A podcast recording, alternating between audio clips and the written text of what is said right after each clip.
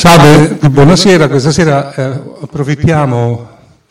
di un, un libro, testimonianza su Jaime Pintor, uscito nel 2015. Eh, Pintor, è vero. Vedi, stasera è la sera delle pronunce. Già, già ho chiesto anche a lei eh, Anghiari o Anghiari. Vedi, non riesco. Andremo avanti così tutta la serata. Vabbè. Penso che così sarebbe così piaciuto a Jaime Pintor eh, appunto scritto da Carlo Ferrucci, la mina eh, tedesca, e poi la ripubblicazione delle, delle traduzioni che il Pintor ha fatto di Rilke. Eh, sono presenti appunto eh, Carlo Ceferrucci, l'autore e professore associato di storia dell'estetica all'Università di Roma, Vitor Vergata, Herman Cedorovin, altro quiz cioè, di pronuncia, professore ordinario di letteratura all'Università di Perugia, Claudio Natoli, questo lo zecco cioè sicuramente, professore ordinario di storia contemporanea dell'Università di Cagliari e Maria Grazia, eh, cioè comunale, attrice e formatrice della Libera Università dell'autobiografia di Anghiari. Eh, cioè, L'Italia è un paese strano perché ha prodotto negli ultimi 200 anni della storia europea due fenomeni eh, cioè, sociali, cioè, culturali di grande originalità come il risorgimento e la resistenza. Eppure non è riuscita a farne, a costruirci sopra un'epopea così popolare, una mitologia letteraria, anche una narrazione della nazione. E, tant'è vero che ognuno di noi, soprattutto i maschietti da piccoli, quando si dividevano in bande, non hanno mai giocato a, a, a Carbonari, cioè così Garibaldini contro i Borboni, oppure eh, partigiani contro nazi eh, cioè fascisti. Giocavamo a guardie e ladri e tutt'al più a cowboy e indiani. Cioè, abbiamo interiorizzato l'epopea contraddittoria cioè, di un altro popolo. Noi appunto sarebbero cioè, lunghe le ragioni per riflettere su questo elemento qui, anzi addirittura di, cioè, anche di peggio, probabilmente nell'immaginario cioè, collettivo è rimasta più radicata e profonda una certa vulgata del fascismo, penso agli, ai treni in orario, al fatto così che non si rubava, cioè, piuttosto che i valori nuovi, importanti che le avanguardie italiane hanno saputo germinare. Noi non abbiamo costruito appunto una narrazione, diciamo così, progressista del paese, abbiamo costruito cioè, dei santini, delle immagini così devozionali di alcuni di questi eroi di queste due fasi, li abbiamo messi lì, cioè, in un corridoio d'ingresso, in questi quadri un po' abbandonati, in cui nelle celebrazioni così canoniche abbiamo acceso un cero sotto oppure li abbiamo evocati. Jaime Pinto non è sfuggito a questa, a questa logica, anzi per lui forse ha pesato anche il non avere legami cioè, diretti con nessuna delle organizzazioni politiche che poi hanno costruito e gestito il ricordo della resistenza. Eppure stranamente Pintor, Jaime Pintor, Pintor aveva tutti gli elementi per assurgere all'eroe così popolare, eroe dei giovani. Era giovane, era uh, un ragazzo di grande avvenire, a 21 anni si era laureato, era tenente, aveva partecipato ai più alti gradi eh, cioè dello Stato Maggiore, aveva costruito con, con Einaudi, su un'altra di quelle zone che andrebbero cioè, esplorate, la possibilità di costruire un futuro per l'Italia fatto di cultura, di questi elementi qua e aveva goduto anche durante i primi anni di guerra di un certo privilegio, appunto essendo lontano dal fronte e, e partecipandoci in quel contesto. Ebbene, abbandona tutto e va a combattere e in questo combattimento muore. Eh, eh, poteva essere un eroe, io credo che rispetto a Che Guevara era forse meno bello, ma credo che potesse stare bene sui poster o sulle magliette dei giovani. E invece questo elemento qui non l'abbiamo avuto. Il libro di, cioè di Ferlucci, secondo me, invece ce lo restituisce eh, in carne e ossa, cioè nel, nella cioè consistenza fisica cioè della sua giovinezza, ma anche delle sue contraddizioni. Ci ricostruisce, secondo me, eh, con una cioè, capacità che sarebbe sicuramente così piaciuta a Jaime, perché se ne impossessa, entra nella sua anima e poi lo rielabora, riscrive e inventa lui la storia di Jaime, che però è sicuramente la storia di Jaime, perché ci sta dentro, l'ha vissuto. E ne salta le contraddizioni, c'è quel percorso che, che lo porta in brevissimo tempo appunto dallo Stato Maggiore, dall'inedia di un servizio militare fatto, con i militari, con i suoi amici che tornano, muoiono in Russia, insomma, quindi lontano dalle sofferenze, ce lo portano, lo portano a maturare un bisogno di uscire da quella dimensione lì. E, nonostante in quel momento sia molto utile perché eh, tramite per esempio i suoi amici del gruppo romano, Lucio Lombardo Radice, Natoli, Amendola, è in grado di fornire delle informazioni dalla resistenza, perché sta lavorando con Einaudi alla costruzione del dopoguerra, quindi delle collane, delle cose, quindi in qualche modo aveva una sua logica nel rimanere in quella collocazione qua, eppure per un bisogno così esistenziale, per, forse anche per pagare un debito, il contratto comunque che considerava di aver c'è il contratto per i beneficiari, decide in qualche modo di, di fare. E il libro lo accompagna in questo cioè, processo con una scelta dialogica che definirei quasi platonica, nel senso che ogni nodo, ogni snodo di questa così, maturazione avviene nel confronto cioè, con un personaggio. Alcuni sono stati cioè, sicuramente cioè, inventati, elaborati dall'autore, altri invece mi diceva che sono realmente eh, cioè, partecipati. E quindi c'è, per esempio, forte all'inizio,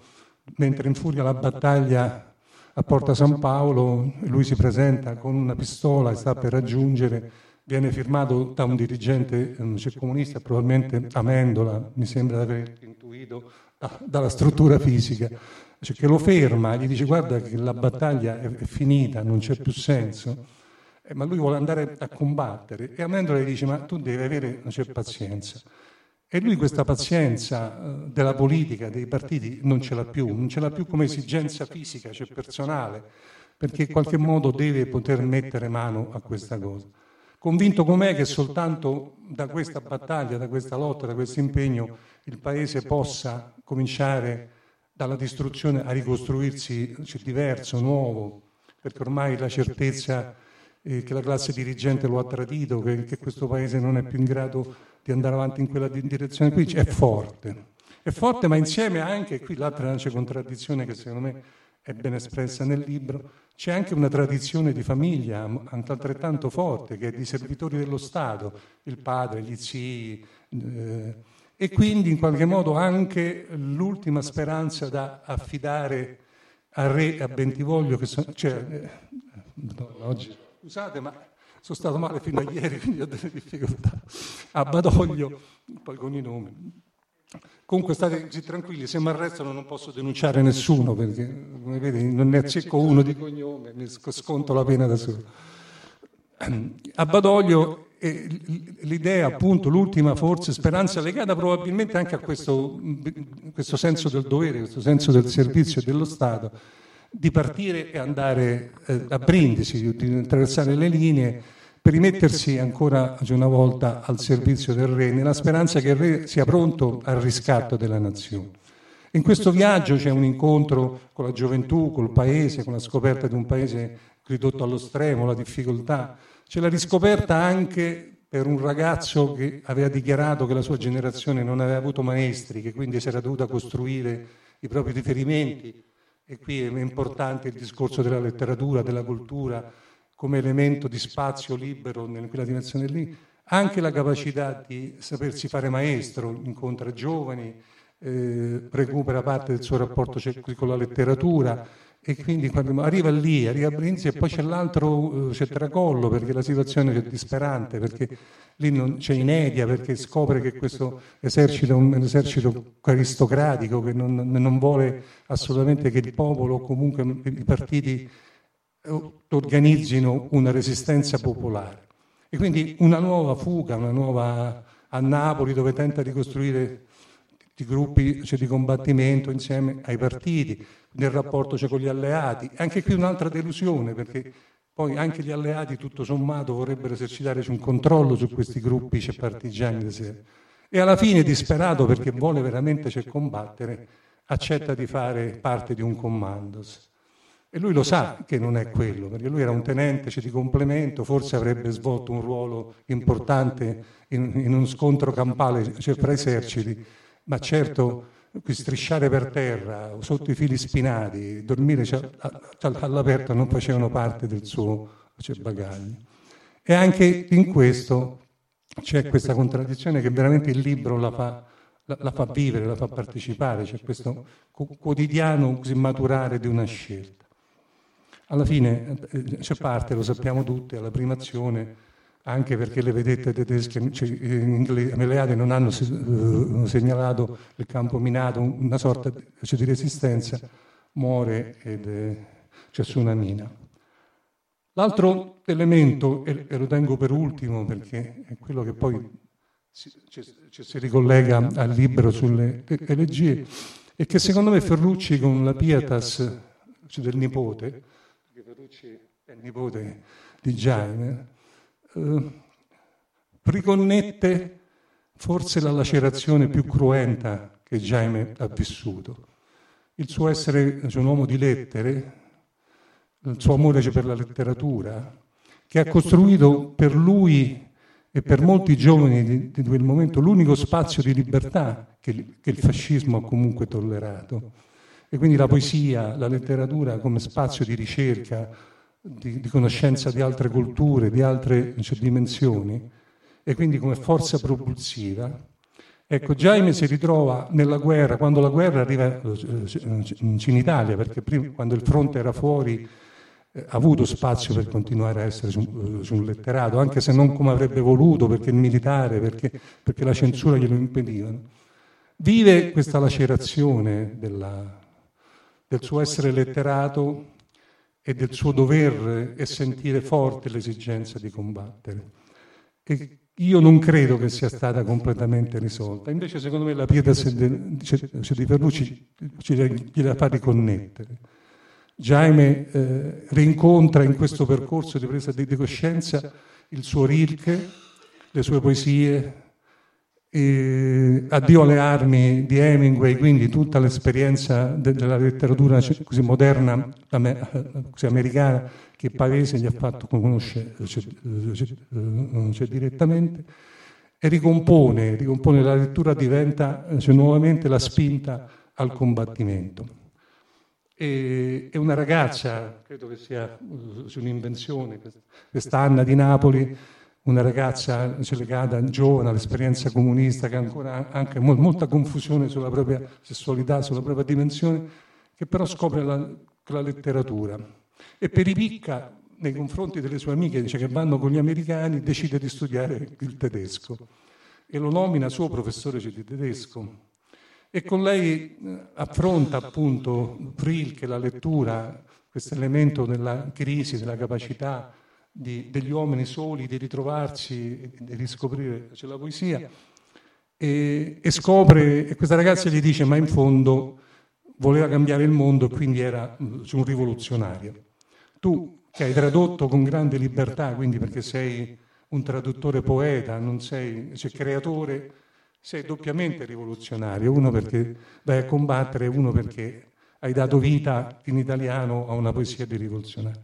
Ecco, questa ricongiunzione, cioè, secondo me,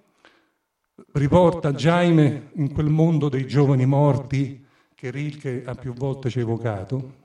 in quella dimensione in cui la poesia si riafferma e nasce ed è portatrice di un mondo nuovo.